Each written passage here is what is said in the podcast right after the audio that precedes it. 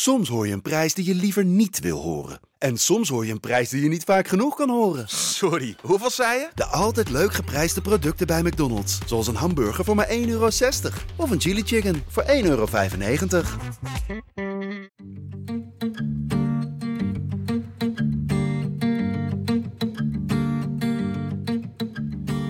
Hey, we hebben het wel eens eerder gehad of dat iemand eh, dan een geintje maakt. Je moet ook niet overdrijven. En dat er dan eh, iemand daar heel overdreven overheen gaat. Met echt een buitenproportionele grap. Daar klopt natuurlijk ook helemaal niks van. Ik dacht aan Quincy P. Ze zijn eh, licht ontvlambaar, ja, de mensen daar. Uh, maar dat is ook alles. Verder is het een hele leuke, vrolijke, optimistische gozer. Ik weet niet hoe zijn uh, toestand is momenteel. Kan je het zien, Pik?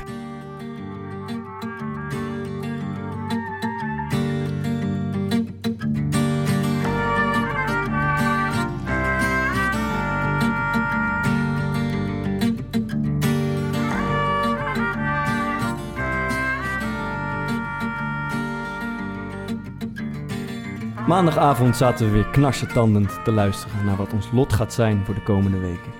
Thuis zitten, starend naar je kerstboom, vol weemoed denken aan tijden van weleer, waarin je dagen nog in de stad kon slijten en met honderden gelijkgestemden. Het nieuwe jaar binnen kon dansen. Dus dachten wij, voordat we allemaal langzamerhand in een winterdepressie belanden, halen wij het zonnetje in huis. De man over wie we al vaker hebben gesproken in de podcast. Een van de meest onafvolgbare spelers met wie ik ooit heb gespeeld, Royston Trente. Maar dat feest ging even niet door. Tenzij die nu nog kon binnenvallen. Uh, dus uh, Royston die sloot zich aan bij Sander de Kramer en werd ook de man die net niet zijn opwachting wist te maken in de Core Podcast. Ja, maar is Sander de Kramer nog afgezegd? Ja. Ja. En nu is het lockdown. Dus de kans dat Sander de Kramer op korte termijn aanschuift is nog kleiner geworden. Ja. Dus die, wij... was, uh, die was al niet heel groot. nou ja, hij zou gewoon komen volgende Ja. week. Even iets snel tussen. Waar heb jij kerstboom gehaald, eh? Nou ja, ik heb geen kerstboom. Maar ik heb daar nog wel een mooi verhaal over. Wat dan? ik. Vertel. Nou, ik zat vorige week bij Excelsior te kaarten. en eh, op een gegeven moment zegt een, een van die jongens... Die zegt, hey, wat doet Bart Vriends hier? En ik zie ja, dat, dat hele gladde, dikke BMW'tje van hem staan. En eh, inderdaad, eh, Bart Vriends komt uitgestapt. En, eh, en ik zie hem weglopen. En eh, twee minuten later komt hij weer teruglopen met een kerstboom. was hij, hij was even het stadion ingegaan. Heeft hij daar waarschijnlijk een boompje omgekapt. eh, en die heeft bijzonder. hij- ja, dat was bijzonder te noemen. Ja. Er zijn beelden van. Dus eh, voor degenen die het niet geloven. Ik heb een Excelsior kerstboom in huis staan. Ja. Ja. Ja, wij hadden hem als kerstpakket gekregen. En eh, ik, kon hem, eh, ik had hem niet nodig. Dus ja, Laura, ik was even bij Laura, was gezellig. die, die, die wilde wel een kerstboom hebben. Dus eh, op een gegeven moment, zeg maar, Bart haalt hem. Maar onze teammanager is echt een fanatieke El- Excelsior supporter. Ja. En die kwam dus de dag daarna eerst nog een beetje naar me toe van... Hé, hey, wat flik je me nou? Kunnen we de Sparta spelen, een boompie? Maar uiteindelijk kon dit volgens mij wel waarderen. Want er liggen ongeveer 150 bomen nog... eh, Ja, jullie vonden het eh, een bijzonder, maar het heeft mij een middagje naar die afschuwelijke intratuin eh gescheeld. Dus ik... eh, Ja, je kan tegenwoordig vrijwel op iedere hoek in eh, Rotterdam... Ja, dat is eh, waar. Op de Ja. straat in eh. Rotterdam eh, een kerstboom kopen. Hey, we hebben het wel eens eerder gehad of dat iemand eh, dan een geintje maakt. En dat er dan eh, iemand daar heel overdreven overheen gaat. Met echt een buitenproportionele grap. Ja. Dus eh, ja, weet je, we hebben natuurlijk een keer gehad dat ik dan eh, bij Bart zijn autosleutels moest halen. En eh, ja, dan was hij toevallig, eh, moest hij het zelf nog eens ophalen. Zegt, weet je wat, Laura's thuis, haal die sleutels. Nou, helemaal ah, grappig, leuk, Mario Kart dingen. Dus ik, eh, ik was van de week toen het nog, ja, toen mocht gelukkig nog, was ik bij mijn, bij mijn ouders thuis. En ik zie mijn moeder helemaal blij in de stoel zitten. En eh, een beetje grinnik en zo. Ik zeg, ma, wat, wat, wat ben je aan het doen? Ja, zo heb ik, ja, niks, niks, niks. Dus ik loop naartoe en ik kijk zo telefoon. Is ze gewoon, wordt ze gedM'd door Bart dat is next level. ja, ik zeg eerlijk, Jij man, zegt Bart Vriends was even zo in die DM's bij je moeder geslide. dit is toch fucking ziek? Ja, dat je dan iemand, zeg maar, zo een grapje betrekt, dat je het zelf serieus neemt, dat je maar gewoon zijn moeder een DM stuurt. Ik snap het wel. Erop en erover. Ja. Ik ben uitgenodigd voor het eh, kerstdiner. dat je het even weet. Ja. Ja, nee, goed. Het, het is even schakelen, jongens. We hadden, echt verwacht dat Royston zou aanschuiven. ja. Om eh, nog onduidelijke Was, redenen. ja, was, was mooi. Ja, onduidelijke redenen, ja. Maar ja, het, het is even schakelen. Maar zou die nog komen, denk je? Ah, Als iemand weet waar die is. nee. Ah. Nee, laten we beginnen dan toch eh, met een beetje eh, goed nieuws. Eh, want het eh, mysterie van de sneeuwschoenen is eindelijk opgelost. Ja. Thomas? ja, ik vond het niet echt een mysterie, man. Maar, Nee, nee, we hadden een Ah, kleine discussie. En eh, ik kom niet... Tenminste, ik heb in mijn... eh, eh, in mijn geheugen niet staan dat ik ooit een keer schoenen met korte nop eh, in mijn tas had zitten. Ja. Ik kan me niet voorstellen dat een van jullie dat wel had. Dus ik kon me niet voorstellen dat, dat, die trainer, dat Wim Dusseldorp daar zo boos over was. Dus ik dacht dat het over pinnen ging. Daar hadden we een goede discussie over. Nou, die discussie duurde nog even door. door. Tot diep, in, Eh, de- tot diep in de avond hebben we hier gezeten. Ja, en eh, op Twitter eh, werd hij ook nog eventjes eh, aangehaald door een aantal mensen... dat, dat Bart en ik goed, fout, eh, goed naast zaten. Dus ik dacht, nou weet je wat... Ik heb Frank de Moesje, die komt uit, eh, uit Limburg. Die zal Wim Dusseldorp vast wel een kleine wereld. En ja, die kende hem. Dus ik vraag Frank, kan je alsjeblieft even aan hem vragen? Hij zei, nou, zo goed ken ik hem ook weer niet. Maar hier is zijn nummer, dus ga maar bellen. Nou ja, Ja. wij eh, een potje steen, papier, schaar. Voor, en de verliezer die moest eh, Wim Dusseldorp bellen. Ik was echt blij, man. Want ik, had het, ik was alleen maar in de lach Ik, geschoten. was, denk ik. eh, ik, ik zat ernaast. Thomas, jij verloor. Ik verloor en ik heb hem opgebeld. Ik heb met eh, eh, zenuwen ernaast gezeten. Ja. Ik, was zeer, ik was zeer opgelaten. Maar eh, het is gelukt. Wij kregen hem aan de lijn. De onderste steen kwam boven. Laten we even luisteren. Ja, even een klein stukje. Goedenavond Wim, Eh, u spreekt met Thomas Verhaar. Ik heb uw eh, nummer van eh, Frank de Moesje. Eh, ik, maak, ik maak met twee bevriende voetballers maak ik een, een, een podcast. En eh, we hadden afgelopen eh, week een discussie over, eh, over het interview, over het bekende interview van u. eh, over de schoenen. Eh, en, en we hadden een discussie over of het nou over pinnen ging of over schoenen met eh, van die kunstgrasnoppen. Eh, kunstgrasnop. echt kunstgrasnoppen. Uh, Wat verdomme. veld. Ja? En uh, nou goed, je kunt de filmpjes kijken. Uh, als je vooral die van met het commentaar van dat jij er maar erbij pakt, zie je ook de beelden Ja, ja. van, van, van uh, ja, Rando Saakjes en sowieso allemaal die echt naar alle kanten vliegen. Ja. Nou, in ieder geval eh, bedankt voor, voor de opheldering. Eh, voor mij niet echt bevredigend, maar hartstikke bedankt. Hoezo? Niet bevredigend, je hebt de weddenschap verloren. Ja, ik heb de weddenschap verloren, ja. Oké, okay, nou ja, succes ermee. Uh, doe Frank, groeten. Ja, zou ik doen. Oké, okay, hoi. Hey, succes. En zo ging Wim nog even door. Maar het ging dus om kunstgras nog. Maar het was dus mooi dat hij opnam en heel kort af. En toen begon Thomas weer over het interview en hij was gelijk helemaal aan. Ja. Nee, het is negen jaar geleden. Het zit, een, het zat nog top op Hij was er absoluut nog niet overheen. Ja, was er als de Ja. kippen bij, ja. Nee, maar wel mooi dat hij zo uitgebreid... eh, Ja. Het waren uh. Ja, ik weet niet, als het nu gaat sneeuwen in januari... Ik heb nog steeds geen Nee, kunstgrasschoenen. maar hij, hij zei het. Hij zei dat was een andere tijd. Ja. toen was uh, nog geen veldverwarming en waren die velden nog bevroren. En op bevroren velden, ja, dan uh, wordt het hebben veld, gevoetbald. veldverwarming? Uh, volgens mij uh, niet. Want de regel is volgens mij dat als je een grasveld hebt, dan moet je veldverwarming hebben. En als je kunstgras hebt, dan niet. Ja. Dat is volgens mij, maar ik zou het niet weten. Nou, nog even één uh, ander goed nieuwtje. Thomas, jij bleek uh, een meesterscout. Deroy de Warte. Ja, ja. Even kijken. We hebben een tip. Jij tipte vorige week een onderschatte speler in de Eredivisie. En kijk eens aan, zondagmiddag.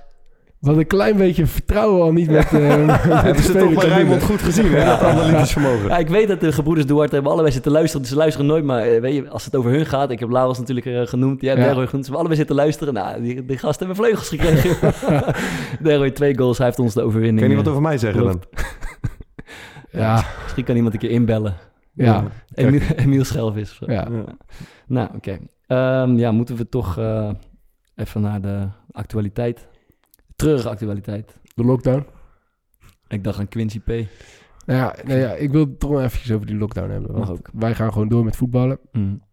En nou uh, zag ik net, uh, zat ik uh, M te kijken, dat televisieprogramma. En daar zat Jesse Klaver. En die haalde aan dat hij een groot... hij maakte niet heel duidelijk zijn punt, maar hij probeerde het wel te doen. En hij vond eigenlijk dat het niet duidelijk was of we nou met z'n allen in de penarie zaten... of de ene wel of de ander niet. Mm. En waarom vond hij... hij vond het raar dat kinderen niet naar school konden... maar dat de eredivisie wel gewoon door kon, door, door kon gaan. Wat vinden wij ervan? Ja, volgens mij gaat het over hele andere aantallen, toch? Ja. Dat, uh... Maar goed, Jesse maakte wel eens punt. Ja. Ja, wij hebben... Wij hebben probeerde het be beleid van uh, Rutte eventjes een beetje te kraken. Ja. Zo van, uh, ja, ik ben een heel groot voetbalfan, dus met pijn in mijn hart zeg ik dit. Maar Ja.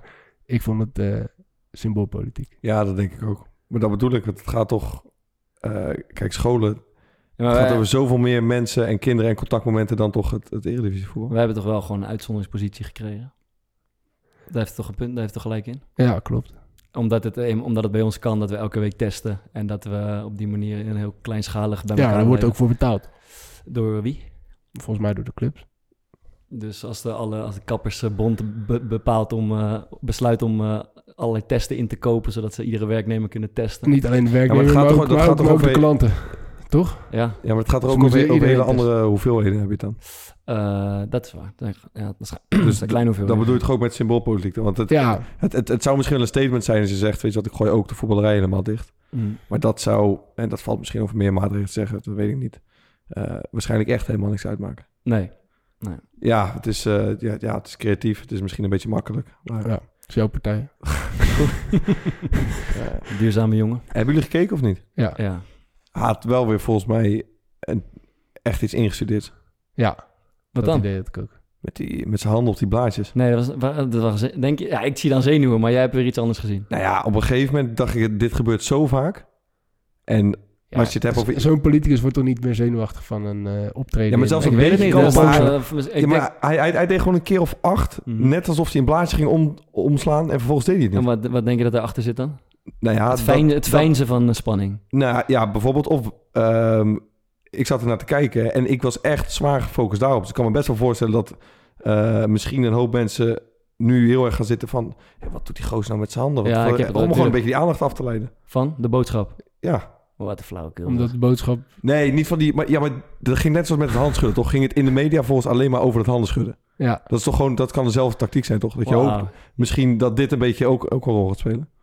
Ja, ik weet niet. Jullie denken dat deze gasten allemaal zo getrukt zijn... dat maar ze met dit soort dingen rekenen. Maar hoe... Ja, maar ik denk, kijk, wij hoorden een soort... Er waren wat mensen aan het fluiten. En wij ja, hoorden dat, is, moet wel wij, hoorden, hoorden dat heel ver op de achtergrond. Maar in zijn geval was het op 40 meter. Ik kan, misschien was het wel super massaal en, en in zijn oren. En terwijl hij Ja. eh, een belangrijke toespraak in de camera moest vertellen... kan ik me voorstellen dat je nogal afgeleid Ja, bent. ja, nee, dat kan goed. En ik bedoel trouwens ook helemaal niet te zeggen eh, dat hij niet wil dat die boodschap overkomt, dat het niet belangrijk Ja. is. Maar dat hij misschien in plaats van dat het alleen maar straks inhoudelijk over die boodschap gaat, dat het ook een beetje daarover kunnen Mm, gaan. ja, maar misschien ben ik dan wel heel erg de ja Thomas ik, vind deze wel, eh, ik vind deze wel vergezocht. Als Eigenlijk. Thomas hem al ver gezocht vindt. dan Ja, dan moet je Die toch met, wel die met de hand geven was 100%. eh Nee, man. 100%. Nee, maar we- misschien kunnen we het hem ooit vragen. Ik hoop het. Ja. Het zou wel goud zijn dat het dan blijkbaar allemaal echt zwaar doordacht is. Dat is waar. Hey, wij zijn trouwens eh, op de vingers getikt eh, van de week over onze eh, onzin over de orgaandonaties.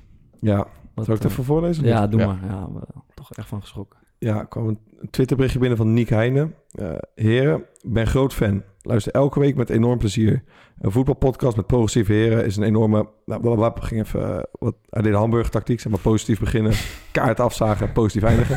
dus dat positief begin sla ik verder over. Zegt hij... eh, eerst een tipje dan top. ja, en hij eindigde toen dat bericht met... Des te groter was mijn ir- irritatie over het enorme slappe klote verhaal over donaties, zeg. Min 10 kudo's. Dus ik had gevraagd, oké, nou bedankt voor de complimenten, maar wat vond je zo slap en kloten? Toen reageerde die shit is van ongekend levensbelang. Er is nog geen minuscuul stukje religie in jullie vezels en dan zijn jullie toch bang voor hele onwezenlijke dingen als stukken huid. Vaak onzichtbaar verwijderd ook nog. Die eventueel zouden missen in de kist. Er zijn al veel te weinig donoren in ons land en ben bang dat dus precies voor een groot deel nog door mensen als jullie, dat dat precies nog voor een groot deel door mensen als jullie komt, die eigenlijk geen echte onderbouwde bezwaren hebben, maar het gewoon net even niet zelf nodig vinden om te doen. Jullie zijn zo vaak de spreekbuis voor goede zaken en ik denk dat jullie een publiek hebben wa- waarbij dat uitstekend kan aanslaan. Daarom zo teleurgesteld dit keer. En toen kwam de bovenkant van de hamburger. Die eh, slaan we over. Ja, maar volgens mij was het wel redelijk gegronde. Punten gemaakt. Ja. Ja. Hebben we weer uit ons nek zitten kletsen. Ja, Ja. kijk... eh, Ja, op ik- zich wel. Maar Nee. ik, vind, ik vind wel dat je, dat je niet in een hoekje gedrukt moet worden... dat op het moment dat je niet religieus bent... eh, Eens, ja. eh, Dat je- Dat, dat altijd maar open moet staan voor orgaandonatie. Ja, ja, want... dat- Nee, dat je alles maar... Dat je al je organen moet afstaan, want er is Ja. geen enig religieus En ik, eh, en ik denk op zich, wat, wat ook het oprechte daar, daarachter was, is... eh, dit is denk ik wel een gevoel wat meer mensen hebben. En eh, we doen best wel vaak als we een onderwerp hebben... dat we het gewoon redelijk uitgebreid voorbereiden. Ja. ja. Je een beetje inleest. Maar dit was gewoon... Ja, Bart, jij kwam ermee. Ja. En want ik had er niet heel erg uitgebreid over nagedacht Nee. van tevoren. Ja. Dus dan zeg je gewoon echt het gevoel wat je erbij hebt. En als je dan later terugdenkt eh, of terug hoort en iemand spreekt je aan van, joh, waar denk je dat ze die huid vandaan halen? Ja. Dan denk je dat je Dus helemaal ik, gefileerd wordt of Ja, zo. ik heb dus het waanidee dat, je, dat heel je huid gestroopt wordt... en dat je Ja, maar er gewoon een skelet in de kist wordt gelegd. Maar dat, is natuurlijk- dat is natuurlijk flauwekul. Ja, Goed, heeft, eh, Nick Nick Heijn heet, die heeft hij ons eh op Nick geattendeerd. Heijn, ja. En, eh, Is, is, het- is het hiermee rechtgezet, denk je? Ehm, Ja, maar uiteindelijk waren we wel over eens dat we allemaal gewoon eh, donoren waren. Ah, het ik, kreeg dus van, en, ik, ik kreeg dus van de week diezelfde, diezelfde brief. Want ik had hem blijkbaar onvolledig ingevuld. Ik had ergens een kruisje niet aangedrukt. Dus ik kwam weer voor exact hetzelfde dilemma. En ik was, ik was toch al vergeten welke organen ik had aangekruist en, en welke niet. Dus ik heb exact hetzelfde gedaan als, eh, als, eh, als vorige week. En nu, eh, ja. Je was vergeten welke organen, maar dus je ik hebt heb wel exact het, het, het, eh, het willekeurige wat ik de week ja, daarvoor ja. ook had gedaan. Dus ik, het zou kunnen dat er weer wat andere orgaantjes zijn aangekruist en andere niet. Ja, maar ik moet... ja, top. Nee, maar ik moet zeggen, zijn... eh oh, oh, het even. Eh, zijn punten dat we niet echt bezwaren hebben... en dat je misschien, als je gewoon even een beetje erin verdiept achterkomt... Ja, dat er niet echt hele grote bezwaren zijn volgens mij. Ik denk dat dat wel, eh, het staat. Ja. wel redelijk goed was. Ehm, Quincy Promes, eh ja, begon net iemand over. ja, Quincy. What the fuck? Jij bent nog gespeeld, Bart. Dus Ja. brand maar los. Ja, nee, ja, dat het enige wat ik, wat ik er daarover kan zeggen. Ik vond het oprecht een hele leuke, vrolijke gozer. Eh, hele zelfverzekerde gast.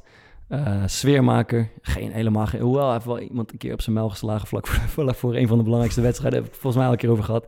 Maar was, die spanning liep nogal hoog op na een potje biljart. We speelden altijd voor geld toen. En toen, ontstond er een, eh, wel een flinke ruzie tussen twee spelers. Maar dat is ook alles. Verder is het een hele leuke, vrolijke, optimistische gozer. En er kwamen later kwamen wat, ja, zo'n raar filmpje dat hij zijn penthouse en alles hoog en alles groen en zijn geld en shit liet, liet zien. Pikachu. Ja, de- maar dat, eh, dat bleek later alweer van een hele poos eerder Ja. te zijn. Toen hij nog in de jeugd van Twente speelde en een beetje misschien hoogmoedig was. Eh, maar ik had gedacht, eh, ja, hij heeft het wel op de rit. Hij heeft een godsvermogen verdiend. Hij heeft gewoon een, volgens mij heeft hij twee kinderen en een vriendin of een vrouw. En ik dacht, hij, hij zal het op de rit hebben. Maar er is toch gaandeweg even iets, iets misgegaan, naar het schijnt. En ja, ik vroeg me toch af of jullie ooit zoiets hebben meegemaakt. Nou ja, voordat ik die vraag beantwoord... Ik, moet, ik hou ook niet... Ik vind niet alle familiefeestjes even leuk. Ik neem dan niet altijd direct een mes mee. Ik weet niet hoe dat... eh, Nee, de laatste keer dat ik een mes bij me had op familiefeestjes is ook wel... eh, maar dan moeten we er ook vanuit gaan dat, dat hij zoiets heeft gedaan. En dat is natuurlijk nog niet... nee, terwijl dat die is ook echt waar. ja. Terwijl die potjes Ja, 30 ja, seconds aardig uit de hand kunnen lopen zo eh, rond de kerstdagen. Ja, ik kan, ik kan goed woest worden. Dat, eh, Ja. maar ja, redelijk bizar. Maar inderdaad, het is best wel gevaarlijk, denk ik, om heel snel en direct Ja, over te oordelen. Ja. Maar het is, ja, het is wel echt fucked up, man. We hadden het hier net voor, voordat we gingen opnemen even over. Dus zo is het voor mij eind juli dan gebeurd. En stel, eh, hij heeft er wel echt wat mee te maken. Het is Ja. gebeurd. Je, ja, je weet, dit gaat waarschijnlijk uitkomen. Ja. Met Quincy Promes, mensen hebben we waarschijnlijk gezien. Ik Ja. ben bekend. Ja. Ja, tyfus, dan moet een druk, of een, een, ja, een druk, een last. ja, van hem persoonlijk zeker. Maar er werd, ik las ook een aantal vragen van... ja, wat moet dit met een team doen? En wat, zal, eh, wat voor impact zal het op een team hebben? En daarbij denk ik eerlijk gezegd eh, nauwelijks. Maar dat Ja, kan misschien... eh, ik bedoel, je gaat gewoon... Het is natuurlijk kut en het komt, valt als een bom eh, binnen. Van ja, wow, het is natuurlijk hot nieuws. Maar vervolgens, ja... Vrees ik dat je toch gewoon gaat trainen met elkaar... en dat, dat, je, dat de focus gewoon Ja. bij de training ligt... en bij de eerstvolgende wedstrijd... en dat dat niet echt invloed heeft op het, eh, de sfeer in de groep... maar zeker niet op het niveau van de, van de groep. Nee. Ik had, eh, ja, dat eigenlijk wat wil je iets zeggen? Nee, nee, ik, ik, ik denk inderdaad ook niet dat... eh, ik, denk, ik denk dat zi- zijn inbreng, zeg maar, de afgelopen maanden... waarbij hij zoiets blijkbaar al Ja. misschien wel boven zijn hoofd heeft... Ja. dat wordt gesuggereerd, Ja, hing... dat, ja, dat dat een negatieve invloed heeft op het team dan wat er nu gebeurt. Zo, je bedoelt zijn matige spel heeft dat denk ik wel. woorden, maar... Maar jij stond ondertussen eh, Instagram Ja, scrollen. nee, weer. eh, ik, ik zat even wat op te zoeken. Want ik, ik, las een stukje uit de column van Hugo Borst. En Oh, ja. die, die, die schreef erover. Die had het inderdaad ook al over het feit dat hij nog niet eh, is berecht. Dus dat je daar in principe geen... Maar hij zei wel iets anders wat ik wel grappig vond. Volgens de columnist hebben eh, beroemde, succesvolle mensen een grote aantrekkingskracht op de onderwereld. Zeker als voetballers gaan stappen, lopen ze misdadigers tegen de lijfstelborst. Dat hoeft helemaal niet fout te gaan. Een voetballer die stevig in zijn schoenen staat, lacht een beetje mee met het geboefte en stelt grenzen. De kunst is om je niet te laten compromitteren met drugs. En gangsterliefjes, daar is die weer, drugs. Compromitteren. Eh, betaal vooral je drankjes zelf Ja. en je hebt de grootste lol met die gasten. Nu is mijn vraag aan jullie. Wanneer is de laatste keer dat jullie eh geboefte zijn tegengekomen? Ja, ik, denk dat deze, ik denk dat deze vraag alleen van Bart is. Want we gaan alle drie wel eens op stap. Maar Bart is alleen beroemd en succesvol natuurlijk. Ja, Willem, Ja, zo is het ook, ja. Willem Holleder heeft mij nog niet op mijn, op mijn schouder geslagen. Nee. nee. Man, geen idee. Zou je daar gevoelig voor zijn, denk je? Ik kan me er geen reet bij voorstellen. Nee. Hoe ziet het er dan uit? Dat Schets even een situatie. Ja, ik, heb het idee dat jij die wel weer eens bij kan voorstellen. nee, ja, dat je in een club staat of zo. Dat er, eh, dat wat, die, ja, die zware jongens die vinden dat wel interessant. Die hebben natuurlijk geld genoeg. Dus die, ja, als je in zo'n wereldje zit, dan gaat het natuurlijk allemaal om geld en vrouwen. Nou, dan kan ik me wel voorstellen dat je denkt van, nou, eh, bij die gasten sluit ik me aan, hebben we een mooi feestje mee. Sta me niet bij, man, dat ik zoiets heb mee, eh, meegemaakt. Nee, Ik maar, ben ook een beetje saai, jongen. Hè? De geboefte gaat eh, aan ons langzij, eh, geloof ik. ja, heb je wel eens een medespeler gehad, eh, an- ja, een- een medespeler gehad die, die in- de bak terecht is Ik gekomen? heb één keer eh, bij, ik speelde in de jeugd van Utrecht en de was bij jullie denk ik anders, maar de hogere jeugdteams, de B en de A, die gingen met openbaar vervoer. Dus die gingen niet meer met die busjes, maar gewoon met de, die verzamelden allemaal op Utrecht Centraal toen. En dan gingen we met die streekbussen gingen we naar, eh, naar, naar Utrecht. En op een gegeven moment op de terugweg ontstond er eh, op het Centraal Station ontstond er eh, een, een ruzie tussen een speler uit de A1 en een speler uit mijn team, de B1. Geraldo heette die jongen, weet ik nog goed. En die, die, die, die ruzie die, liep zo uit de hand. Die Geraldo, die jonge gast, die was vijf jaar jonger dan die andere jongen. Een gigantische knal op zijn op kaak gaf. En die, die jongen van de A1, die ging, die ging tegen de vlakte. Dat zo'n ei op zijn hoofd. En die ging knock-out tegen de vlakte. Die werd afgevoerd naar het ziekenhuis. En die andere guy uit mijn team, die werd afgevoerd naar het politiebureau. Want het was midden op Centraal, Utrecht Centraal. Dus er was van allerlei, eh, was allerlei agenten. En iedereen was zo ter plekke. Dus die hebben we, eh, geloof ik, twee, een week of twee weken even niet gezien. Eh, die moest even, moest even zitten. En dat maar waar gewoon Geraldo vandaan? Uit, uit Bijlmer, Amsterdam Zuidoost. Ja, zeker. Nooit meer, nooit meer wat van gehoord ook. dat is eigenlijk de enige keer dat ik zat er nu vanmiddag aan te denken dat ik een van mijn teamgenoten, denk ik, vast heeft gezeten of iets. En jullie? Ja, niet bij, mij, bij mijzelf in het team, maar het was wel bij ons in de competitie. Ehm, en dat was, ik denk dat ik ook in de beetjes zat. En dat is dan Ja. wel die periode dat je al op internet dan een beetje ook contact hebt met die andere gasten, zeg maar van PSV, Ajax, Ja. die je dan een beetje kent. En toen ging ineens het verhaal rond dat iemand, bij, ik denk dat het bij PSV was, vast zat. Want die Ja. had, eh, ehm, ja, best wel ziek verhaarlijk. Dat had gewoon een gozer over iemand anders heen gepist in de douche voor de grap. Oh, daar heb ik, bij, eh, heb ik mee gespeeld. Oh joh, daar heb ik mee gespeeld, man. En toen is die, volgens mij is die, volgens mij heeft die toen een, als ik het, je verbeter me Bart, als Ja, ik het ja. goed zeg. Toen is de eerst iemand, eh, heeft een mes gepakt. Toen is er een soort van eh, renpartij, zeg maar, achter elkaar aan Mm. ontstaan. En toen Ja. heeft vervolgens die andere nog een wapen getrokken uit zijn achterbak. Ah, ik geloof dat het net iets anders was. Het, het- het was in, er was een ruzie. Dit gaat over eh, een jongen wie ik heb gespeeld, Christian Gandu ook. Eh, die, Ja. die was slachtoffer. Eh, en die, die speelde bij Almere allebei. En een van die jongens, ah, was moet het het wel goed vertellen, was bij Almere. En een van die jongens, in ieder geval er ontstond een ruzie. En, en een van die jongens, die andere gast, die trok een pistool uit zijn voetbaltas. Die had gewoon een pistool bij zich. En die zette hem bij Christian op zijn hoofd. En ik weet dat Christian uit pure angst in zijn broek piste. En dat is het... ah, eh, nee, nee, oké, dat zijn twee andere verhalen. en jij misschien al twee dingen.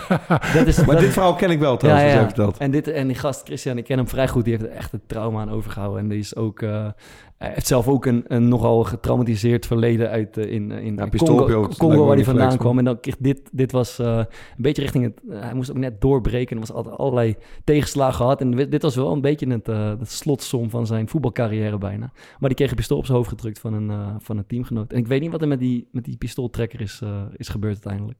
Holy shit. Ja. Maar jij had twee verhalen. Wat is het andere Ja, verhaal? Nee, nee, dit was hem. Oké. oké. Maar dit was dus, dit, dit was denk ik in de PSV-jeugd. Maar daar is dus hier echt iemand met zwaaiend met een mes over dat complex gaan, eh, gaan rennen. Gek, ja. Nee, bij, eh, ik moet zeggen, heb ik in mijn jeugd niet gezien. Ik weet niet hoe het bij VOC... eh, daar, daar, daar, daar huren ze denk ik gewoon mensen in, denk je niet? Ja, je, je, hebt wel, je hebt wel boefjes, maar dat is meer knokken in de stad eh, zo, eh, dan, dan echt, eh, echt wa- wa- wapens kwamen nooit echt eh eraan te pas bij VOC. Ge- Gek clubje hoor. Ja, wat wel, maar ik, ik wil nog één ding erover, erover kwijt. Want ik vind altijd dat er vrij snel wordt geoordeeld over, over jongens. En best wel jonge jongens die op jonge leeftijd veel geld verdienen. Eh, en, is het, en, en misschien niet altijd uit een even stabiele situatie komen. Misschien niet in een stabiele situatie zijn opgegroeid. Eh, in, in, in hoeverre, eh, ja, in hoeverre zijn, zijn die jongens dat echt aan te rekenen Ja. dat, ze, dat ze op een bepaald moment eh, zichzelf, zichzelf verliezen, zeg maar. Ja, vind ik Ik een hele goede en hele man. moeilijke vraag. Ik, ik ben heel erg geneigd om te zeggen van je bent er eh, altijd zelf bij. En vooral als je bijvoorbeeld op zo'n leeftijd als Quincy Promes bent, dat je op een gegeven moment wel de, de keuze gehad hebt zelf om bijvoorbeeld daarin te veranderen als je uit zo'n milieu komt. Maar dat is wel natuurlijk ontzettend makkelijk praten als je in Maasland bent opgegroeid en even in Heerenveen hebt gewoond. Ja. Ik heb, om, toch, eh, om toch even Royston aan te halen. Hij zou echt aanschuiven vandaag. En ik heb vandaag ook wat dingen over hem zitten lezen. Eh, een jongen die eh, eh, zo- ook hier en daar in de moeilijkheden is gekomen natuurlijk. En misschien op een faillissement is afgesteven. Maar als je dan ook leest over zijn geschiedenis... eh, en eh, de, de, de, de, de buurt waar hij vandaan komt... maar ook het feit dat zijn vader een, eh, een drugsdealer in Rotterdam op zijn derde is vermoord en daar nog eens met een auto overheen is gereden. Als dat een beetje de start van je leven is geweest, dan denk ik, dan zijn het wel verzachtende omstandigheden af en toe. Als je denkt van ja, soms hier en daar heb je een afslagje gemist of heb je een foutje gemaakt. Dat, Ja. dat vergeet je wel snel, eh, denk ik altijd. Ja, ik zat vorige week eh, tv te kijken en dat, ging het over die drillrappers. Ja. En dat was die gozer die, die treitenvlog, ik Ja, ben zijn naam kwijt. Ismaël ja, Iligun. Ja, en die, eh, die vertelde eigenlijk hetzelfde als jij nu, Bart, dat je altijd rekening moet houden met hoe die jongens zijn opgegroeid. Ja. En het is wel, het is heel makkelijk inderdaad om als, een, eh, als een misdrijf wordt gepleegd, wat eh, zo zwaar is, Mhm. waarvan jij denkt van, wat er ook gebeurt, dit zou ik nooit kunnen doen.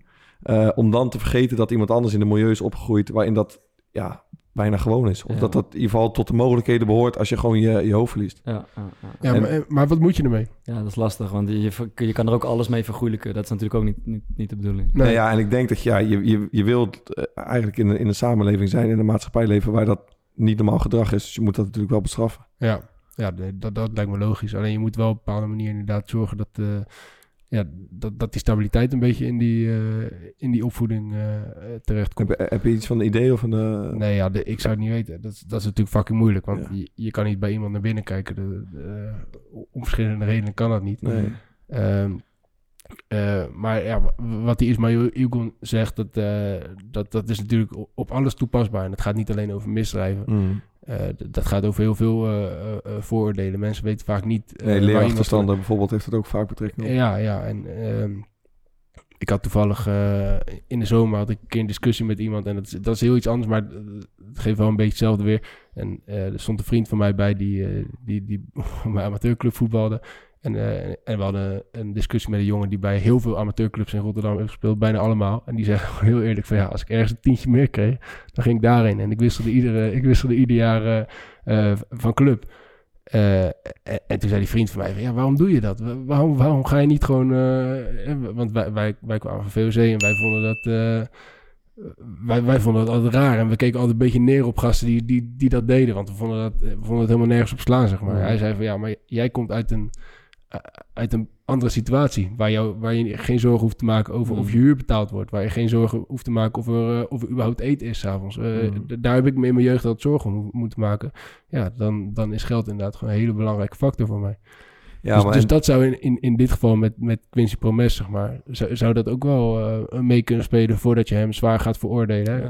Ja, dat was een van de dingen waar we het ook met, met Royston over wilden gaan hebben. Is natuurlijk hoe je met geld omgaat als je uit een, financieel moeilijke situatie komt. Ja. Eh, waarin ja, de rest van je familie misschien ook niet veel te besteden hebt. En Ja. jij gaat dan ineens eh, heel veel verdienen.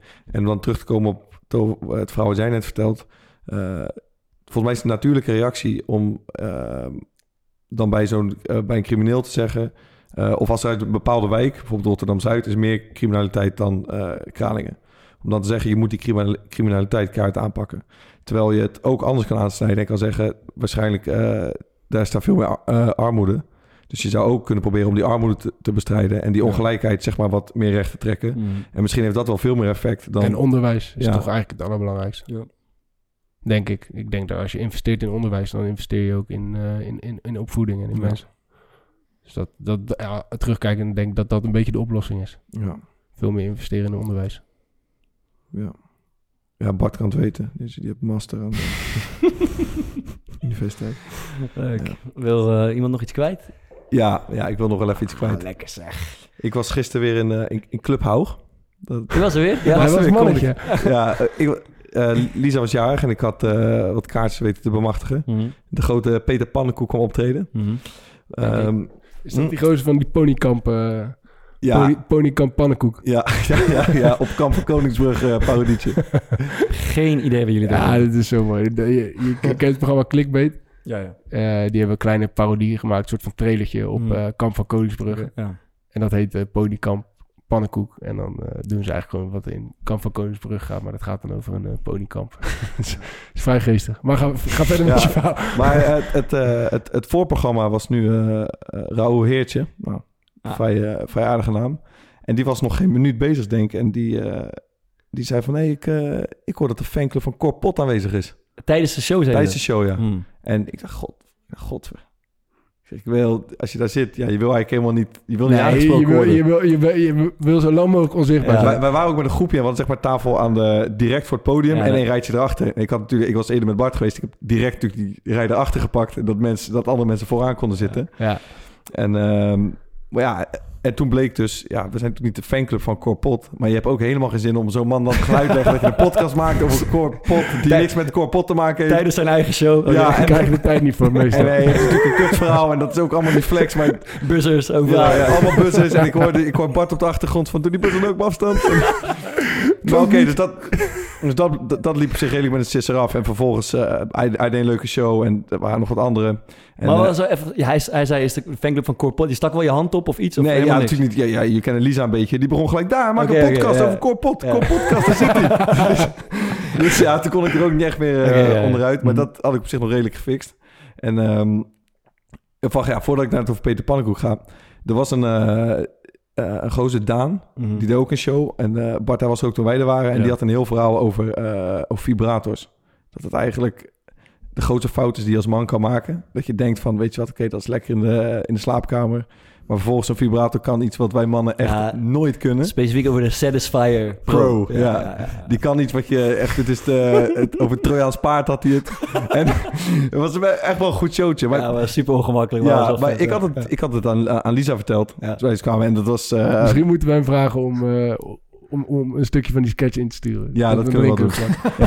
Ja. maar dus, eh, ik had het verhaal aan, eh, aan Lisa verteld. Ja. Ja. die vond het natuurlijk helemaal mooi en grappig. En Lisa zit schuin voor mij. Ja. En hij begint, hij zegt Satisfyer Pro. En het eerste wat Lisa doet is... die kijkt echt gelijk straks schuin onder mij. En ik zie dat hij dat ziet. Ja, oh, kut. Dus ja, ik denk, ja. god... En hij begint gelijk... "Wa- Waarom kijk je nou naar hem? Waarom kijk je nou naar hem? Dus ik heb maar gelijk geroepen, zap hem. om, het- gewoon weg te... Ja. Ja, Ja, Dus ik zat, al, ik zat nog te zweten van die rauwe heertje. Nou, kwam dat nog. als, maar- als Easy Toys het nou niet meer gaat sponsoren, weet ik het ook Weet ik het ook niet. Dus, eh, maar uiteindelijk zijn we... Oké, Peter Pannenkoek is de hoofdact. Hij was, ik vond hem echt goed trouwens. Hij, was, hij ging heel erg ver met een aantal grappen. Maar eh, hij was een beetje aan het polsen van Ja. hoe erop werd gereageerd. Mm. En hij zei nog dat dat nergens beter kon dan in Rotterdam. Omdat hij wel... eh Rotterdammers over het algemeen wat meer konden hebben dan in de rest van het land. Mm. Maar dus we zijn, we zijn klaar en we lopen weg. En eh, die Peter Pannenkoek staat daar eh, zijn jas aan te doen. En die zegt van... Hey, wie, wie van jullie is eh, ook weer van de Core Podcast? Ik zeg, ja, ik. eh, ik. Zei, hey, echt super toffe show en ik luister geregeld en eh, echt leuk, ga zo door. Dus ik wou gewoon, ja, weet je, ook niet... Ik dacht, oké, wel, wel vet, weet je. Peter Pannenkoek. En, eh, maar ik, weet niet of jullie dit ook wel eens meegemaakt hebben. Maar kijk, eh, Lisa en ik was met een aantal andere vrienden nog... die hebben dan toch zoiets als dan Peter Pannenkoek zegt van... Holy fuck, een BN'er praat tegen mijn vriend. Dus die stonden echt... En Lisa begon weer zo te poffen. Vraag, vraag of hij in de podcast komt. Zo, dat, en, die anderen zaten, en die anderen zaten echt... Ik voelde zo eh, tien ogen zo op en van... Gaat hij vragen? Doe het, Gaat doe hij het vragen? Doe het. Doe het. En, ook zo van- Ja, dat is zo kut. en ik klap dan echt een beetje dicht. Dus het werd op een gegeven moment een beetje zo, zo ongemakkelijk. Hij zei, ja, jullie doen echt vette... jullie maken echt vette dingen, man. Ik zei, ja, ja thanks, man. Jou, ja, ja, ook een leuke show. Hij zei, ja, ja thanks. Zeg ik, ah, ja, leuk, man. Zei hij, ja, leuk. dat iedereen, dat iedereen. En toen dachten we, oké, als ik hem moet gaan vragen, moet ik het nu doen. Maar iedereen zat zo te pushen en dan klap ik een beetje dicht. Dus ik zei, ah, ja, thanks, man. Fijne avond. dus ja, toen ben ik uiteindelijk weggegaan. Shit, wat ongemak. Ja, Ja, ja. dus het was echt... Ik voelde me zo bekeken en ongemakkelijk. Maar in ieder geval, Peter Pannenkoek luistert dus af en toe. Hij vond het leuk. En misschien als hij nu luistert... Peter, je bent welkom, maar ik durf het niet te vragen. Hebben we dat ook wel eens gehad? Dat, eh, dat- dat je dan iemand tegenkomt die je eigenlijk helemaal niet zo goed kent. En dat je dan zo zegt, hé hey man, alles goed? En dan zegt hij, ja, ja, alles goed. Met jou ook alles goed? En dan zeg je, ja, ja, met mij ook alles goed. En dan weet je niet meer wat je moet zeggen. En dan gewoon uit, uit pure wanhoop zeggen, dan, "Eh, maar eh, alles goed? dat heb ik al meerdere keren in mijn leven Ja, maar, meegemaakt. maar het is fucked up. Soms En dan zegt hij ook gewoon, ja, maar bij mij wel alles goed. Bij jou ook, ja. En eh, thuis ook alles goed? Ja, ja. En op die werk. Maar soms kom je dan in zo'n situatie dat je weet van... Oké, we gaan hier zeker nog bijvoorbeeld vijf of tien minuten met z'n tweeën staan.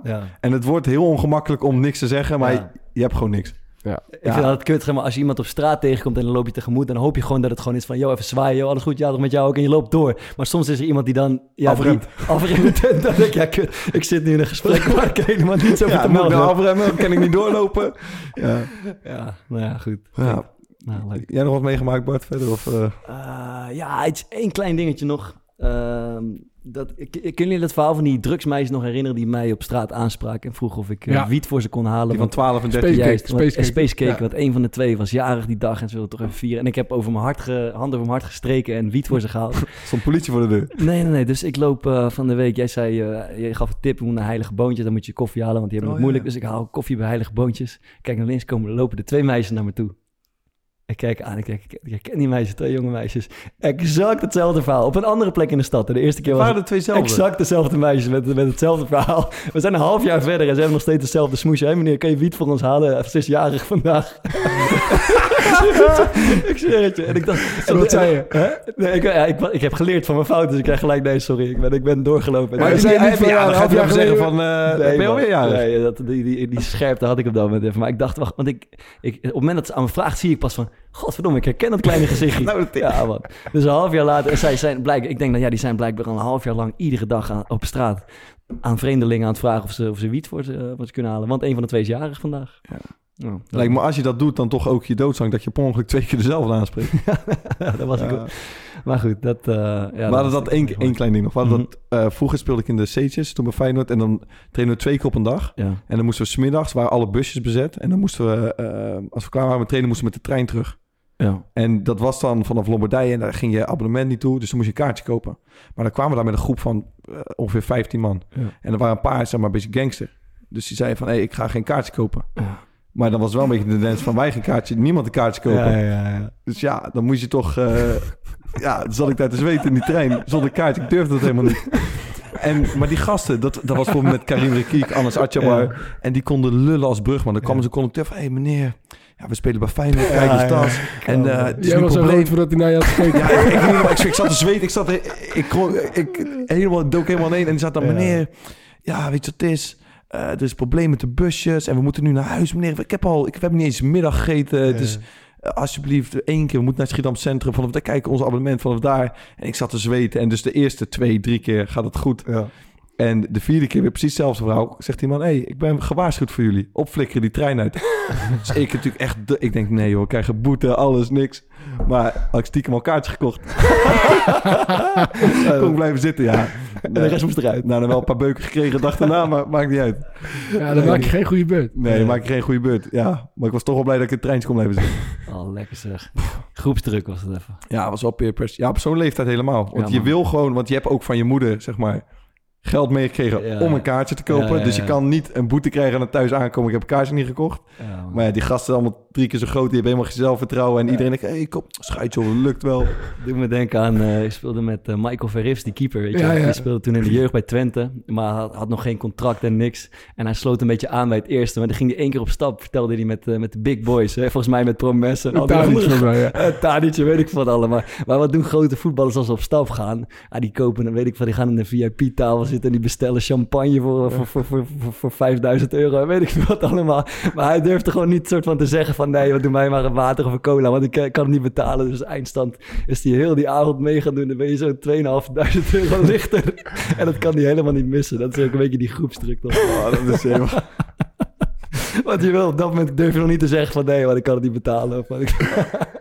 Oh. Nou ja, goed. Eh, Ja, maar als je groot speler bent, dan geef je die rekening ook niet aan, die, eh, aan zo'n jonge jongen. Nee, maar je wil ook gewoon, ja, ook- je wil ook gewoon meedoen met een rondje geven en dingen. Ja. Ja, god. Ik heb het wel eens verteld, hoor. We bij Heerenveen met een hele groep uit eten gingen. Toen was ik nog jong en toen Ja. eh, hadden we... Oh ja, dat was niet zo, dat was... Ja, die Dat die pinpas Ja, die hadden die oude, het is bij helemaal niet zo'n heel duur restaurant. Eh, Het is Ja. gewoon leuk midden. Heerenveen, die rekening weet ik was 300 euro of zo. En jouw pinpas op tafel. En ik, ja, je kan natuurlijk niet zeggen, want ik doe niet mee. Pinpas roulette. Pin, pinpas op tafel, gelijk pats, pinpas van de fokker. 300.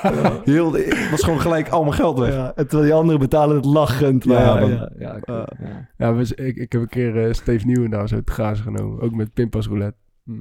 Toen gingen we dus bij Sparta. En eh, toen gingen we na de, na de training nog eens lunchen bij de pasta kantine in Rotterdam. Zo heette dat. Die tent is weg. En, eh lagen die, en, en Steve had al eh, volgens mij één of twee keer verloren. Mhm. En toen gingen we één keer gingen we echt met zeven man. En dat was de laatste volgens mij van, voor, voor de winterstop. En eh, ja, wij zaten weer. Steve die zat er. Ja, pinpas roulette. Maar ik ga, hem- ik ga hem echt niet weer verliezen. En dit en dat. Ja, oké. dus ik, ik ga vlak voordat we het, klaar zijn met eten, ga ik pissen. En, en ik loop naar die, naar, ja, naar die ober toe. En ik zeg, ja, je moet die van Nieuwendaal eruit trekken. Dan gaan ze daar die pinpas op tafel. Pak die van Nieuwendaal. Ja, die ober die komt. En die gaat echt het volledige mee zitten spelen. Dus, al die pinpassen liggen daar. Die zegt ze van, nou, eh, ABN AMRO. Nee, dat heb ik zelf ook. Dus die haal ik eruit. En eh, ja, en die gaat weg. En die gaat weg. En ja, Nieuwendaal. Jij betaalt. Stond die ik kom hier nooit meer. dat is helemaal gek. Zo Ja. mooi. We hadden het ook, het, Nou, uiteindelijk hebben we wel gewoon nog een keer eerlijk gedaan. we hadden het ook nog een, een keer voor de lockdown. Toen was ik met jou en een, en een eh, gemeenschappelijke vriend waren wat drinken. En eh dat had het ook al een paar keer mee, dit, dit mee gedaan. Ja. En Thomas gaat plassen en hij zegt zo van... Hey, fuck, ik ga die vaar dus die gozer, er komt zo eentje en die, die sprak ook Engels. En die, die gozer spreekt helemaal niet goed Engels. Hey, you take eh, the, the, the pass, the, the pass of him. Of uh, yeah, you do it, dit, dat. Was Thomas er binnengelopen, had hij net daarvoor al tegen diezelfde gezegd... van je moet straks die met die en die naam doorpakken. dus die gozer komt, weet ik, een kwartiertje later op onze passen. Ja. En die, die vent was ook echt zo'n zo'n driftkikker. Die kijkt zo van, ja, dit gaat hem worden. Die gaat die van haar pakken. En zij doet net als die van haar pakt. En die pakt ze die van hem eruit. Oh nee. Helemaal door het lint. Ja, mooie dingen. Mooie Ja. dingen. top. Tippies? Of Ja. doen we nog een interviewtje? Ja, leuk. Ja, ja, je had het net over... eh, hij sprak moeilijk Engels. Toen dacht ik, ja, daar, daar kennen we nog wel een interviewtje bij. ja, eh, we- een eh, beetje op daar, aansluit. daar, weet, we- daar kunnen we nog wel op inhaken. René Heken. Ja, we- ja, hij heeft promotie gemaakt bij Utrecht. Dus eh, dan vind ik het wel mooi om, eh, om een klein stukje van hem eh, Ja, te laten horen. Toen zat hij nog bij Cambuur. En eh, voor de wedstrijd tegen, tegen Dordrecht eh, gaf hij een interviewtje. Never change a winning team, zeggen ze wel eens. Nou, dat doe jij dan weer niet, want eh Kippensluis is eruit, Boerlaag is eruit. En je komt met Rosheuvel en, en Houtkoop in hun plaats. Kun je dat toelichten?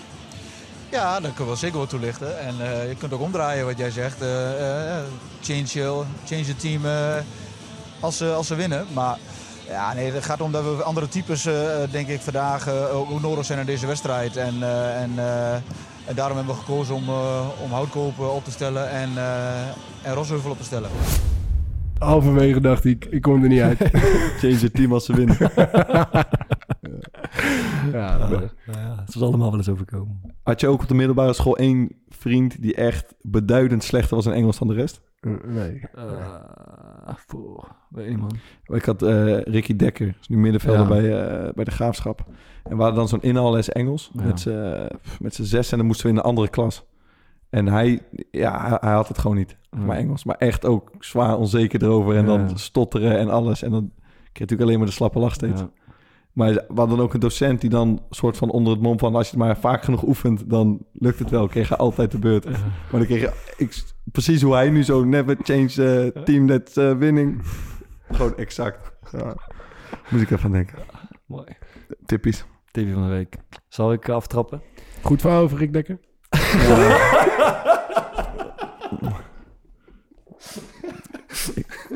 Ik neem hem als een man. Ah, Ricky Dekker. Daar gaan we. Daar gaan we, jongens. Ik, heb, eh, ik werd hier getipt door een vriend van me. En ik heb dit onderweg naar... eh, we speelden in Tilburg. Ik heb onderweg naar Tilburg genoten van de volgende documentaire. Hij staat op YouTube. Eh, de 2008 Wimbledon Final Documentary. Federer versus Nadal. Er is een documentaire van gemaakt. Op, op YouTube kan je het kijken. Dat bestaat uit, uit drie delen. En het is echt waanzinnig. Die Het heet- wedstrijd was fucking ziek, de, be- de best match ever noemen Ja, ze het ja, ook ja. wel. Eh, en het, het, ja, het gaat over vijf sets, zinderende tiebreaks. En het gaat niet alleen over, over die pot, maar het gaat ook een beetje over de achtergrond van die twee spelers. En het verschil tussen die twee spelers. Hè? Federer, de maestro, sierlijk, elegant, geconcentreerd. Prachtige speler om naar te kijken. En dan Nadal, gespierd, energiek, eh, driftig, van alles. Ja, en dat, die, die contra- dat contrast Ja. tussen die twee. En dan... Lijkt me eh, een beetje op Nadal. Ja, ik zie het niet. Nee, prima. En eh, het, het mooie, en ze, ze, laten, ze, ze, ze laten dus de hoogtepunten, zien, Pik? Godverdomme. Nee, want ik zit toch... En ze laten dus de hoogtepunten van die waanzinnige pot eh, zien. Ik geloof dat Nadal komt op een gegeven moment drie keer op eh, championship point. En Federer die speelt Ja, hoe, met, hoe Federer die, die championship points wegspeelt, dat is echt achterloos en met Echt zoveel finesse. Ja. Dus het gaat, en daartussen vlechten ze wat beelden uit hun jeugd, hoe ze zijn opgegroeid. En die Federer had ook een soort anger probleem vroeger. Ja. Maar die heeft gewoon op een gegeven moment besloten, ik ga niet meer boos worden, niet meer met mijn racket. En hij is nu de kalmheid zelf geworden. En Nadal, die, die, ja, er wordt hem op een gegeven moment gevraagd, hoe ga je, hoe ga je van Federer winnen op gras? Zegt hij, ik heb geen flauw idee. Zeg maar, ze tekenen het van, ze weten het ook niet soms. Eh, en ja, er komt, er komt een hele mooie documentaire. En ik, ik, was, het kost me weinig moeite om geïnspireerd die wedstrijd in Tilburg in te gaan. Eh, dus eh, het, was, ja, het was de moeite waard. En ook wij, volgens mij was jij er ook bij. Federer hebben gezien in Ahoy in Rotterdam. Misschien Ja. heb je wel een keer gezien. De, eh, de nederigheid en het respect van die twee gasten naar elkaar toe. En de, de toespraakje wat ze na de wedstrijd doen is echt super stijlvol. Ja. Eh, dus deze docu was, eh, ja, was, was de moeite waard. Volkert. Zie je het nog steeds dat ik op Nadal lijk? Ja, een beetje ga maar door. Ja. Sorry dat ik je aankeek trouwens toen je aan het praten was. Ja, is goed. Maakt niet uit. Nee, ik heb wel denk ik iets aardigs voor, eh, voor tijdens de lockdown. Ehm, ik heb een, een oud oom, oom Niek. Hey, Die is eh, begin 80. Shout-out. En ehm, ja, die heeft mij echt een aantal jaar geleden eens een keer een mailtje gestuurd eh, hoe het met me ging. Want ik woonde toen wat verder weg en ik, eh, ik had hem lang niet gezien. En mijn ouders hebben altijd wel veel contact met hem gehad. Ehm, en daar is to- toen, denk ik een beetje be- begin van de vorige lockdown, eh, dacht ik van weet je wat? Ik, ik stuur hem weer eens, een mailtje. hoe Ik ben op gaat en toen en daar is een beetje een correspondentie op gang gekomen. Wat gewoon één keer in de zoveel weken is, komt een hele lap tekst van hem. En Ja. hij, eh, wat ook mooi is, zeg maar, hij is nu, is natuurlijk van de oude generatie, maar hij weet dan wel een beetje hoe computers werken. Dus hij tikt het dan eerst helemaal uit op, op Word. En soms als het dan ook allemaal te groot voor zo'n mailbestand, dan krijg ik gewoon dus een getypte Word-brief Eh, opgestuurd. En dan, weet je, als ik een keer even de tijd heb, een half uurtje, dan eh, schrijf ik gewoon heel verhaal terug met dingen die ik gelezen heb, waar ik mee bezig ben. Ehm, eh, dingen die op het nieuws zijn geweest, die me aanspreken, hoe hij daarover denkt. Hij is, hij is altijd dominee geweest. Dus ja, en dat is eigenlijk best wel een, een aardige dynamiek. En ehm, hij luistert ook naar de podcast, kwam ik dus achter. Ik had, niet, ik had hem een keer uitgelegd. Ik denk, die gaat natuurlijk nooit, ja. die gaat er nooit naar luisteren. Maar hij luistert alles wat we doen. Ehm, dus ik denk dat het een aardig tipje is als je nou nog een oud familielid hebt... waarvan je denkt, dat is eigenlijk altijd wel leuk om mee te praten... maar die zie ik nooit meer. Stuur gewoon een mailtje. Zoek een oude pen, vriend. Ja. Nice. Mooi. Ja, ik had vorige week al een beetje gezegd, maar eh, ik ga deze week eh, de top 2000 quiz tippen. Want dat is echt mijn- veruit mijn favoriete Ja, programma eh, van dit moment. Eh, door de maestro eh, Matthijs van Nieuwkerk hemzelf. En die eh, doet eigenlijk gewoon een soort muziekquiz. Maar muziekquizjes doen het altijd goed. Een beetje nostalgie, mooie nummers. Laat de gasten laat die, laat die hun eigen nummers kiezen. En om de lockdownperiode door te komen heb ik nog een klein ander tipje. Het is bijna kerst, dus support your family. Eh, mijn vader die heeft eh, afgelopen week een eh, LP uitgebracht. En daar heeft hij eh, lang op zitten broeden. En ik wilde graag... Hij is goed, hè? ja, is geweldig. Ik, hij heeft een nummer voor mijn dochtertje er, erop gezet. Ja, maar ik wilde graag het, in deze tijd het kerstnummer. daar wilde ik graag mee afsluiten. Het kerstnummer van... het kerstnummer van mijn van vader, samen met mijn neef Oscar Vaar. voilà, hoe heet die? Kerstmis vier je overal. Een earworm van je welsta. Hij blijft je de hele Hij is heel erg catchy. Ja. Ik Ja, kan er vergeet- veel over zeggen, maar hij En is vergeet catchy. vooral de clip niet te kijken. Ja, hij is goed, hij is goed. We gaan eruit met eh, Kees van Haar. eh, omdat het kan. En eh, ja, ik denk volgende week misschien een klein kerstshowtje. Zou leuk Als zijn. we zin hebben. Proost en eh, goed. Kerstmis vier je overal en de kaarsjes branden